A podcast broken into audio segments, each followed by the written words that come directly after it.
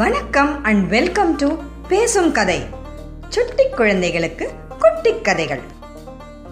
ராமர் சீதா லக்ஷ்மணன் மூணு பேரும் பரத்வாஜர் சொன்னபடி சித்திரக்கூடத்துக்கு போய் ஒரு குடிசையை கட்டி அங்கே நிம்மதியாக இருக்க ஆரம்பித்தாங்க இப்போ நம்ம சீனை வந்து அயோத்தியாவுக்கு திருப்பி ஷிஃப்ட் பண்ணோம். இங்கே சுமந்திரர் வந்து வந்துட்டார். ராமர் சொன்னபடி அங்கேருந்து விரதத்தில் வந்துட்டார். அவர் அயோத்தியாக்குள்ளே நுழையிறாரு. நுழைஞ்சோடனே மக்கள்லாம் அவரை சுற்றிக்கிட்டாங்க என்னாச்சு என்னாச்சு ராமர் எங்கே விட்டு வந்தீங்க? இங்கே ராமனை விட்டுட்டு வந்துட்டீங்களே உங்களுக்கு மனசாட்சி இருக்கா? அப்படின்லாம் சொல்லி கேட்டான் உடனே ரதத்தை நிறுத்தினார். சுமந்திரர் சொன்னார் நம்ம ராமன் சீதை லக்ஷ்மணன் மூணு பேரும் கங்கக்கரையை கடந்து அந்த பக்கம் இருக்கிற ஒரு டென்ஸ் ஃபாரஸ்ட்டுக்குள்ளே போயிட்டாங்க. பதினாலு வருஷம் கழித்து தான் வருவாங்க. மக்களே மனசு திடமாக வச்சுக்கோங்க. பதினாலு வருஷம் கழித்து ராமன் கண்டிப்பாக திருப்பி வருவான். அப்படின்னு அவர் சொன்னார். ஆனால் மக்களுக்கு வந்து அந்த துக்கம் தாங்கவே முடியல. ராமன் வந்து இப்போது இமீடியட்டாக திரும்பி வர போகிறதில்லன்னு அவங்களுக்கு தெரிஞ்சு போச்சு. அழுதுட்டு அவங்க அவங்க திருப்பி அவங்க வீட்டுக்கு போயிட்டாங்க. சுமந்திரர் அரண்மனைக்கு வந்தார். தசரதரை பார்க்கறதுக்கு பர்மிஷன் கேட்டு அங்கே போனார். சுமந்திரரை பார்த்தோன்னே தசரதர் எழுந்து உட்காந்தார் எங்கே ராமா ராமன் வந்துட்டானா? வந்துட்டானா ராமன்? நீ கூட்டிகிட்டு வந்துட்டியா? அப்படின்னு கேட்டார். சுமந்தர் ரொம்ப சேடாக சொன்னார். என்னால் முடியல மகாராஜா சாரி. நீங்கள் கொடுத்த ஆர்டரை என்னால் நிறைவேற்ற முடியல. ஆனால் ராமன் சீதை லக்ஷ்மணர் மூணு பேரும் ரொம்ப நிம்மதியாக இருக்காங்க காட்டில். அவங்க எப்படி அயோத்தியாவில் இருந்தாங்களோ அதே மாதிரி இருந்தாங்க. அங்கே வந்து யாருக்குமே எந்த கஷ்டமும் இல்லை. அப்படின்னு சொல்லி ராமர் வந்து என்ன சொன்னாரோ அப்பா கிட்ட என்ன சொல்லணும்னு சொன்னாரோ அது எல்லாத்தையும் சொன்னார். சொல்லிட்டு சுமந்திரர் கிளம்பிட்டார். இதை கேட்டவுடனே மறுபடியும் வந்து மகாராஜாவுக்கு அந்த துக்கம் தாழவே இல்லை. திருப்பி புலம்ப ஆரம்பித்தார் ராமா உன்னை விட் நீ என்னை விட்டுட்டு போயிட்டியே நான் என்ன பண்ணுவேன் திருப்பி புலம்ப ஆரம்பித்தார் அதாவது அவ்வளோ பெரிய மகாராஜா அவர் வந்து கண்டினியூஸாக புலம்பிட்டே இருக்கார். அதாவது நம்மளால் ஒரு ஒரு வேலையை முடிக்க முடியும்னா நம்ம எழுந்து செஞ்சுருவோம். ஆனால் நம்மளோட கண்ட்ரோலில் இல்லாத சில விஷயங்கள் வரும்போது ரொம்ப கஷ்டம் வரும்போது நம்ம ரொம்ப ஹெல்ப்லெஸ் ஆகி புலம்பிட்டே இருப்போம். அந்த மாதிரி ஒரு நிலைமையில் தான் அவ்வளோ பெரிய மகாராஜா அவ்வளோ பெரிய சக்கரவர்த்தியான தசரதர் வந்து இப்போ இருந்தார். புலம்பிட்டே இருந்தார். ராத்திரியாக ஆரம்பிச்சது. அவருக்கு வந்து ஒரே இருட்டுற மாதிரி தெரியுது. நே கௌசல்யாவை கூப்பிட்டு ஐயோ கௌசல்யா எனக்கு வந்து என் கண்ணே தெரியலையே. ஒருவேளை என்னோட கண் வந்து ராமனோட போயிடுச்சோ என் கண்ணே சரியாக தெரிய மாட்டேங்குது. எனக்கு பார்வையே தெரியல. ஒரே இருட்டாக இருக்குது ஏதோ எமன் என் பக்கத்தில் வர மாதிரியே இருக்குது நீ வா என் பக்கத்தில் என் கையே பிடிச்சிட்டு உட்காந்துக்கோ எனக்கு பயமாக இருக்குது ஆ அப்படின்னு சொன்னார். கௌசல்யா பாவம் அழுதுகிட்டே அவங்க ஒரு பக்கம் அவங்களால ஒன்றும் ஆறுதலே சொல்ல முடியல. அவங்க அழுதுகிட்டே ஒரு பக்கம் கௌசல்யா தசரதர் பக்கத்தில் உட்காந்துருந்தாங்க அப்போ தசரதர் சொன்னார் ஏன் இந்த மாதிரிலாம் நடந்துச்சு? ஒருவேளை நான் பண்ண பாவம் தான் இப்போ எனக்கு வந்து தண்டனை கொடுக்குதோ? நான் சின்ன வயசில் பெரிய பாவம் பண்ணிட்டேன். அதுதான் இப்போ வருதோ? அதுக்கான கஷ்டத்தை தான் தண்டனை தான் நான் அனுபவிக்கிறேனோ? இதைத்தான் கர்மவென்னு சொல்லுவாங்களோ கௌசல்யா? அப்படின்னு அவரே சொல்ல ஆரம்பிச்சார். உனக்கு தெரியாத ஒரு விஷயம் இருக்குது கௌசல்யா. இது நமக்கு கல்யாணம் ஆகிறதுக்கு முன்னாடி நடந்த கதை அப்படின்னு சொல்லி ஒரு கதையை சொன்னார். தசரதர் அப்போ ராஜாவாகலை. கோசல தேசத்தோட ராஜாவால் அவர் அவரோட அப்பா தான் ராஜாவாக இருந்தார் இவர் யுவராஜாவாக இருந்தார். தசரதர் வந்து நல்ல ஆர்ச்சர் அதாவது அவருக்கு வந்து வில்விதையில் அவர் பயங்கரமான எக்ஸ்பர்ட் அவரோட ஸ்பெஷல் ஸ்கில் என்னென்னா அவருக்கு வந்து சப்தபேதி பானம்னு ஒரு விதமான ஸ்கில் இருந்தது. அதாவது ஒரு டார்கெட் வந்து அதோட சத்தத்தை வச்சு அதை பார்க்காம அதோட சத்தத்தை வச்சு அந்த சத்தம் வர டைரக்ஷனில் வந்து அவரால் அந்த அம்பை விட முடியும். ஒரு புலி உருமுதுன்னா ஒரு புலியை பார்க்கவே வேணாம். அந்த புலி உருமுற சத்தத்தை கேட்டு அந்த சத்தம் வர டைரக்ஷனில் அவரால் அம்பு விட்டால் கரெக்டாக அந்த புலி மேலே பட்டு அந்த புலி செத்துரும். அந்த மாதிரி ஒரு நல்ல ஸ்பெஷல் ஸ்கில் இருந்து தசரதருக்கு அது மேலே ரொம்ப பெருமை. ஏன்னா எல்லாராலேயும் அந்த மாதிரி ஒரு ஸ்கில் மாஸ்டர் பண்ண முடியாது. எல்லாருக்கும் அது வராது. அதனால் அந்த ஸ்கில்லை டெஸ்ட் பண்ணி பார்க்குறதுல வந்து அவருக்கு ரொம்ப சந்தோஷம். அப்பப்போ போய் நம்ம கரெக்டாக டார்கெட் இது பண்ண முடியுதா? அடிக்க முடியுதான்னு. அதுக்கு வந்து அவர் என்ன பண்ணுவார்னா சரையு நதி கரையில் இருந்த காட்டில் வந்து இந்த மாதிரி நைட்டில் ஹண்டிங் போவார். இந்த மாதிரி சத்தம் வந்து பானம் விடுவார். அந்த மாதிரி ஒரு தடவை வந்து ஒரு நாள் நைட் வந்து ஒரு சரையு நதிக்கரையில் இருந்த காட்டில் வந்து அந்த மாதிரி ஆம்பு விடுறதுக்கு போயிட்டு இருந்தார். இந்த சப்தபேதி பானத்தனோட இதை வந்து தெரிய டெஸ்ட் பண்ணோம் நல்லா வளர்த்துக்கணும் அப்படின்னு. அப்போ வந்து நதி பக்கத்தில் வந்து திடீர்னு ஒரு தடவை புளுக் புளுக் புளுக்குன்னு ஒரு சத்தம். இந்த பபுள் வர மாதிரி ஒரு புளுக் புளுக்குன்னு சத்தம். இன்னும் அவர் என்ன நினச்சாரு? நைட்டில் வந்து ஃபாரஸ்ட் எப்போவுமே அமைதியாக இருக்கும். அந்த டைமில் என்ன பண்ணுன்னா இந்த காட்டு மிருகங்கள்லாம் தண்ணி குடிக்க வரும். ஸோ ஒரு யானை வந்து அந்த தும்பிக்கையை விட்டு அந்த தண்ணியை உரியும் போது ஒரு சத்தம் கேட்கும்ல? அந்த மாதிரி ஒரு சத்தம் அது. ஓ தண்ணி குடிக்கிறதுக்கு ஒரு யானை வந்திருக்கு. அப்படின்னு சொல்லி கரெக்டாக அந்த சவுண்டோட இதை வச்சு அம்பு விட்டார். விட்ட அடுத்த நிமிஷம் அம்மா அப்பா ஐயோ என்ன போய் யாரு? இப்படி அம்பால் தாக்கிட்டாங்க நான் யாருக்குமே எந்த கெடுதலும் பண்ணலையேன்னு ஒரு மனுஷ குரல் கேட்டுச்சு. ராஜா பயந்துட்டார். தசரதர் உடனே என்ன பண்ணார்? கிடுகிடுன்னு அந்த சப்தத்தை நோக்கி அந்த இடத்துல ஓடினார். ஓடினா அந்த இடத்துல ஒரு சின்ன பையன் சின்ன பையனா ஒரு யங் மேன் ஒரு முனிகுமரன் குமாரன் வந்து அங்கே வந்து அப்படியே அவன் நெஞ்சில் தசரதர் அடித்த அம்பு இருந்தது. அவன் அப்படியே ரத்த வெள்ளத்தில் அப்படியே படுத்திருந்தான் அந்த சரை நதியோட கரையில். அவன் பக்கத்தில் வந்து ஒரு குடம் இருந்தது. குடம் கீழே விழுந்திருந்தது தசரதருக்கு பார்த்த உடனே புரிஞ்சு போச்சு. அவன் வந்து குடத்துல தண்ணி எடுக்க ட்ரை பண்ணியிருக்கான். அந்த குடத்தை ஒரு தண்ணிக்குள்ளே விடும்போது ஒரு சத்தம் வரும் இல்லையா? இதை தான் இவர் வந்து யானை தண்ணி குடிக்கிற சத்தம் தப்பாக நினச்சிக்கிட்டார். அந்த அவன் வந்து துடிக்கிறான். ஐயோ எவ்வளோ பெரிய தப்பு பண்ணிட்டோம் அப்படின்னு தசரதருக்கு ஒரு பக்கம் பயம். ஏன்னா அந்த சமயத்தில் அவ்வளோ ராத்திரி சமயத்தில் மனுஷங்க ஜென்ரலி காட்டுக்குள்ளே நடக்க மாட்டாங்க. அவங்க எல்லாருமே ஏன்னா காட்டு மிருகங்கள் வர சமயம் யாருமே இருக்க மாட்டாங்க. இவன் அப்போ வந்திருக்கான். ஏதோ ஒரு காரணத்தினால வந்திருக்கான் தசரதர் தப்பாக அம்படிச்சிட்டார் அவன் மேலே. அப்படியே நட்டுங்கிற கையோட அவர் போய் அந்த பையனை எடுத்து மடியில் வச்சுக்கிறார். உடனே அவன் சொல்கிறான் யாரு? நீ யாரு? என் மேல் நீ தான் அம்படிச்சியா? நான் யாருக்கு என்ன கெடுதல் பண்ணேன் நான் எந்த தப்புமே பண்ணலையே. ஐயோ எங்கள் வயசான என்னோட அப்பா அம்மாவை யார் தான் பார்த்துப்பாங்க? அவங்களுக்கு ஒரே சப்போர்ட் நான் தானே அவங்க ரொம்ப தாகமாக இருந்ததுன்னு சொன்னாங்க. சரி நான் அதுக்காக தான் தண்ணி எடுக்க வந்தேன். நீ எதுக்கு என் மேலே அம்படிச்சேன்னு சொன்னான். தசரதர் சொன்னார் என்னை மன்னிச்சிருப்பா. நான் வந்து யானைன்னு நினச்சி உன் மேலே சப்தபேதி பானம் அடிச்சிட்டேன். பெரிய பாவம் பண்ணிட்டேன் நான். நான் வந்து அயோத்தியாவோட யுவராஜன் தசரதன். ராஜாவான நீங்கள் போய் இந்த மாதிரி பண்ணலாமா? ராஜாவோட வேலை என்ன? மக்களை காப்பாத்துறது தான் இருக்கும்போது நீங்கள் போய் இந்த மாதிரி பண்ணிட்டீங்களே மகாராஜா. அப்படின்னு சொல்லி அவன் ரொம்ப அழ ஆரம்பிச்சிட்டான். அவனுக்கு வலி தாங்கலை. உடனே இவருக்கு வந்து தசரதருக்கு என்ன பண்ணுறதுனே தெரில என்ன ரொம்ப என்னை மன்னிச்சிருப்பா. நான் என்ன பண்ணணும்னு சொல்லு. என் பாவத்துக்கு என்ன பிராயச்சித்தனே எனக்கு தெரியலையே அப்படின்னு இவர் ஒரு பக்கம் சொல்கிறார் நீ அவன் சொன்னால் எனக்கு வயசான அப்பா அம்மா இருக்காங்க ரெண்டு பேருக்குமே கண்ணு தெரியாது. இந்த பையன் என்ன பண்ணுவான்னா அவங்க அப்பா அம்மா ரெண்டு பேருக்குமே கண்ணு தெரியாது வயசானவங்க. அவங்கள வந்து ரெண்டு கூடையில் உட்கார வைப்பாராம். ஒரு பெரிய தடியை கட்டி ஒரு பேலன்ஸ் மாதிரி அந்த ரெண்டு கூடையை ரெண்டு சைடு தொங்க விட்டுருவானாம். தன் தோளில் தூக்கிட்டு எங்கே போனாலும் போவான். அந்த காட்டிலேயே அவங்க வந்து தவசிகள் அவங்க வ- அங்கே இருந்துகிட்டு இருந்தாங்க. அங்கே அவங்களுக்கு வேணுங்கிறதெல்லாம் பண்ணுவான். அவங்களால பாவம் எங்கேயும் எழுந்து எங்கேயுமே போக முடியாது. அதனால் அவன் இல்லைன்னா இவங்களால ஒன்றும் நகரக்கூட முடியாது. ரொம்ப அவங்க அஃபெக்ஷனாக இருந்தாங்க பையன் மேலே. பையனும் ரொம்ப அஃபெக்ஷனாக இருந்தான் அப்பா அம்மா மேலே. ஓ அவங்க தாகத்தில் அங்கே உட்காந்துருக்காங்க பையன் தண்ணி எடுத்துகிட்டு வருவான் அப்படின்னு நம்பிட்டு. அப்போ வந்து இவன் வந்து இன்னும் வரல.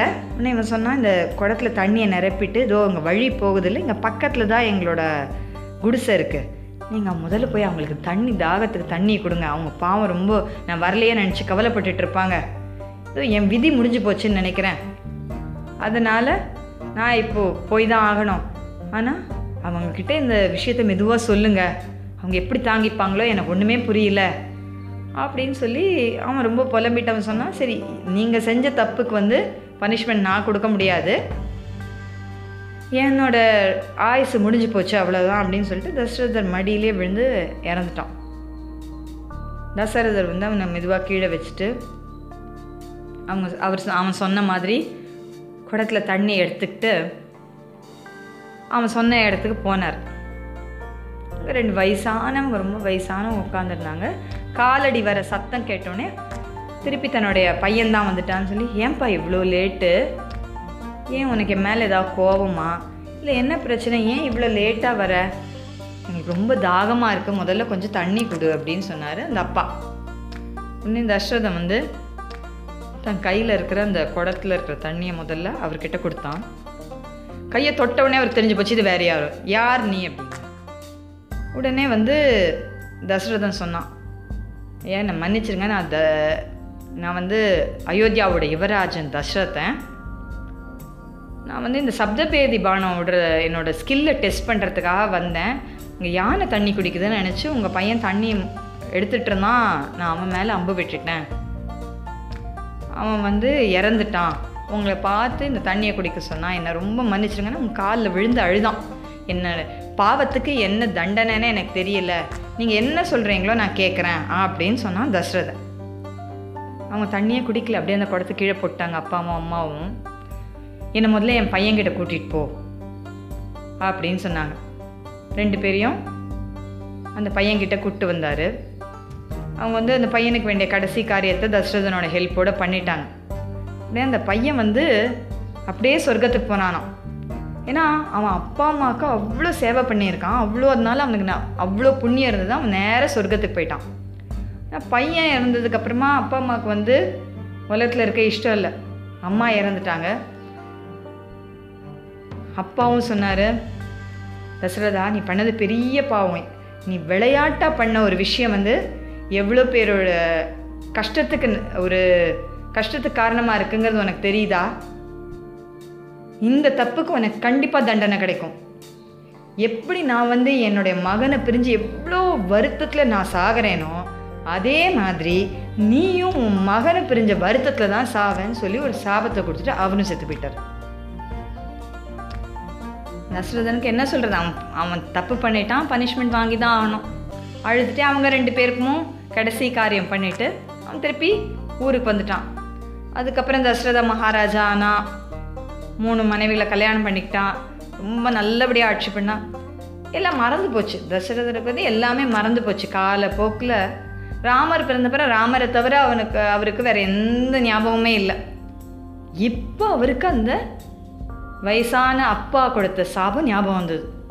ஓஹோ அவர் சொன்ன மாதிரியே இப்போது ராமனை பிரிஞ்சு அந்த வருத்தத்தில் தான் நம்ம சாகிறோம். நமக்கு சாவு நெருங்கிடுச்சு அப்படிங்கிறது அவருக்கு புரிஞ்சுது.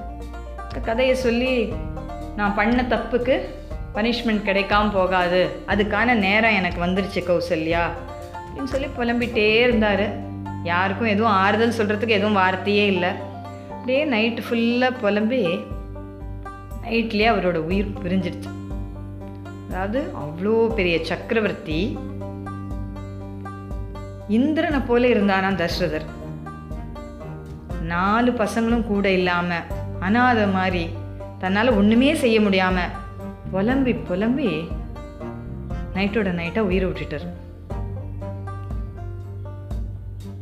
இப்போது மறுநாள் காலையில் வந்து எப்போவுமே ராஜா வந்து பாடி பாடி எழுப்புவாங்களாம். அதாவது நல்ல மியூசிக் வச்சு தான் ராஜாவை காலையில் எழுப்புவாங்களாம். ஏன்னா எழுந்துக்கும் போது அவர் நல்ல மூடோடு எழுந்துக்கணும். அப்போ தான் அவர் செய்கிற வேலையெல்லாம் நல்லா அதனால் நல்லா அது வந்து யூஸ்வலாக அது ஒரு ப்ரொசீஜர் காலையில் அந்த பாட்டு பாடுறவங்க நல்ல வாத்தியம் வாசிக்கிறவங்கலாம் வந்து வாசிச்சுட்டு இருந்தாங்க ராஜா எழுந்துக்கல. அப்புறம் பார்த்தா தான் தெரிஞ்சது மகாராஜா இறந்துட்டார். ஒரே இன்னும் ஒரு பெரிய பிரச்சனை. ஒரே எல்லாரும் அழ ஆரம்பித்தாங்க ஏற்கனவே ராமனை பிரிஞ்சு அந்த நாடு வந்து ஏற்கனவே ஒரு அடி வாங்கியிருக்கு. அடி மேலே அடுத்த அடி. மகாராஜாவும் இறந்துட்டார். யாருக்குமே என்ன பண்ணுறதுன்னு புரியல. துக்கம் வந்து எல்லார் மனசுலையும் அடைக்குது. இப்படி வந்து ஒரு ஒரு செழிப்பாக ஒரு சந்தோஷமாக இருந்த கோசல நாடு வந்து இப்போ வந்து அப்படியே துக்கத்தில் மூழ்கிடுச்சு. ஓ. சுமந்திரர் வந்து ஒரு மந்திரி சபையை கூட்டினார். வசிஷ்டர் வாமதேவர் ஜாபாலியம்னு பெரிய முனிவர்கள் அவங்கள வச்சு சேனாபதி மந்திரிகள் எல்லாரும் முக்கியமான ஆளுங்களை வச்சு ஒரு மந்திரி சபையை கூட்டினார். எல்லாரும் வசிஷ்டர்கிட்ட தான் வந்து அட்வைஸ் கேட்டாங்க. எப்போவுமே இந்த குல குருவாக இருக்கிறவங்க வந்து ரொம்ப பெரிய ஞானியாக இருப்பாங்க. ஏன்னா சாதாரண ஏதாவது ஒரு பிரச்சனை வந்தால் மனுஷன் வந்து தளர்ந்துருவான். ஏதாவது இந்த மாதிரி கோசல் கோசல தேசத்துக்கு வந்து ஒரு பெரிய இடி. இந்த மாதிரி ஒரு இடத்துல வந்து எல்லாருமே தளர்ந்துருவாங்க. அவங்களால வந்து யோசிக்க கூட முடியாது.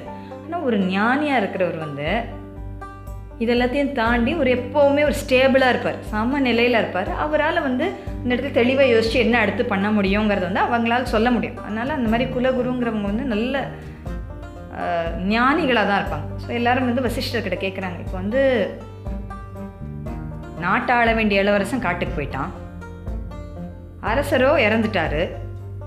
இப்போ மீதி யாருக்கு அவர் ராஜ்யத்தை கொடுக்குறேன்னு சொன்னாரோ அவனும் எங்கேயோ கேகே தேசத்தில் இருக்கான். அவனால் உடனே வர முடியாது. ஏன்னா இந்த கேகே தேசங்கிறது கிட்டத்தட்ட பஞ்சாப் இந்தியா பார்டர் கிட்டே இருந்தது. அந்த இடத்துல இருந்தால் சொல்கிறாங்க இவங்க இருந்ததும் அயோத்தியா. இது கிட்டத்தட்ட இங்கே உத்தரப்பிரதேஷில் இருக்குது அவ்வளோ சீக்கிரம் அவனாலையும் வர முடியாது. இப்போ ராஜா இல்லாமல் ஒரு நாடு எப்படி இருக்கும்? ஒரு நாட்டை வந்து ஒரு கேப்பபிளாக ஆள்றவன் யாரும் இல்லைன்னா அந்த நாட்டில் இருக்கிற எல்லாமே அழிஞ்சு போயிடும் அதாவது யாருமே லா அண்ட் ஆர்டரை ஃபாலோ பண்ண மாட்டாங்க. யாருமே எதுக்கும் பயப்பட மாட்டாங்க. திருடங்க நிறைய பேர் அதிகமாக ஆயிடுவாங்க வீட்டில் யாருக்குமே ப்ரொடெக்ஷன் இருக்காது. லேடிஸ் தைரியமாக வெளியில் வர முடியாது. இப்படி பல பிரச்சனைகள் இருக்கும். இந்த மாதிரி ராஜா இல்லாத நாடாயிடுச்சு வசிஷ்டரை என்ன பண்ணலாம் நீங்கள் சொல்லுங்கன்னு. உடனே வசிஷ்டர் வந்து யோசிச்சு சொன்னார். இப்போ வந்து இவ்வளோ பெரிய மகாராஜாவாக இருந்திருக்காரு. இவ்வளோ வருஷம் ஆண்டிருக்காரு. தன்னுடைய மக்களை தாய் போல் பார்த்துட்ருக்காரு. இவரோட கடைசி காரியம் வந்து இப்போ அனாதை மாதிரி நடக்கக்கூடாது. ராஜ வைத்தியரை கூப்பிட்டாரு. முதல்ல வந்து அரசரோட உடம்ப வந்து ப்ரிசர்வ் பண்ணணும் நம்ம. த பரதன் திருப்பி வந்து அவரோட கடைசி காரியம் பண்ணுறவர்களும் ப்ரிசர்வ் பண்ணோம். இப்போ ஈஜிப்டில் மம்மி எல்லாம் எப்படி ப்ரிசர்வ் பண்ணுறாங்க அந்த உடம்பை எப்படி ப்ரிசர்வ் பண்ணுறாங்க இல்லையா? அந்த மாதிரி அந்த காலத்தில் நம்ம ஊர்லேயும் நிறைய அந்த மூலிகைகள்லாம் வச்சு உடம்ப பத்திரமா ப்ரிசர்வ் பண்ணுறதுக்கு ஒரு வழி இருந்தது. அதனால் இந்த மூலிகை எண்ணெயெல்லாம் வச்சு உடம்ப வந்து நீங்கள் ப்ரிசர்வ் பண்ணி வைக்கணும். எது வரைக்கும் பரதம் வந்து கடைசி காரியம் பண்ணுறானோ அது வரலாம் அந்த உடம்பு கெட்டு போகக்கூடாது. நம்ம யாரும் அந்திம அந்த கடைசி காரியத்தை பண்ணக்கூடாது. பரதம் தான் பண்ணணும் அப்படின்னு சொல்லிட்டார். நெக்ஸ்ட்டு சுமந்திரர்கிட்ட சொன்னார். சுமந்திரரை உடனே ஃபாஸ்ட்டாக போகிற ஹார்சஸ் எடுத்துகிட்டு உங்ககிட்ட இருக்க நல்ல மெசஞ்சர்ஸாக அனுப்புங்க. கேகே தேசத்துக்கு உடனே அனுப்புங்க. அந்த மெசஞ்சர்ஸ் போய் வந்து இந்த மாதிரி தசரதர் இறந்துட்டாரு ராமன் சீத்தை லக்ஷ்மண காட்டுக்கு போயிட்டா எதையும் சொல்லக்கூடாது. ஏன்னா ஒரு ரொம்ப இவ்வளோ துக்கமான விஷயம் ரொம்ப ஃபாஸ்ட்டாக நடந்துடுச்சு. அதை வந்து அங்கே போய் அந்த வயசான ராஜா கிட்டேயோ பரதன் சத்ருகன் கிட்டேயோ சொன்னால் அவங்களால தாங்கிக்க முடியாது. அவங்க அங்கேயே சுருண்டுருவாங்க. அதனால் வெறுமை போய் இந்த மாதிரி அரச ஆணை நீங்கள் உடனே அயோத்தியாவுக்கு திரும்பணும் உங்களுக்கு ஒரு வேலை இருக்குது அப்படின்னு சொல்லி கூட்டிகிட்டு வந்துடுங்க எதையுமே சொல்லக்கூடாது. அவங்க ஃபேஸில் எந்த எக்ஸ்பிரஷனும் இருக்கக்கூடாது துக்கம் இருக்கக்கூடாது எதுவுமே இருக்கக்கூடாது. எந்த சந்தேகமே வராமல் இருக்கிறதுக்கு எப்போவுமே நம்ம இன்னொரு இன்னொருத்தர் வீட்டுக்கு போனால் ப்ரெசன்ஸ் கிஃப்ட்ஸ் எல்லாம் எடுத்துகிட்டு போவோம் இல்லையா? அந்த மாதிரி நிறைய நகை பணம் எல்லாத்தையும் நிறைய கிஃப்ட்ஸ் அது எல்லாத்தையும் கேகே தேசத்துக்கு அனுப்பி வைங்க அப்படின்னு சொன்னார். இப்படி சொன்ன உடனே அதே மாதிரி சுமந்திர உடனே அதுக்கு எல்லா ஏற்பாடையும் பண்ணி ரெண்டு மெசஞ்சர்ஸை கேகே தேசத்துக்கு அனுப்பி வச்சார். இந்த கதை உங்களுக்கு பிடிச்சிருந்ததுன்னா லைக் பண்ணுங்கள் ஷேர் பண்ணுங்கள் சப்ஸ்கிரைப் பண்ணுங்க. இந்த கதையோட அடுத்த பகுதியை கேட்க பேசும் கதை யூடியூப் சேனலுக்கு சப்ஸ்கிரைப் பண்ணுங்க. நன்றி வணக்கம்.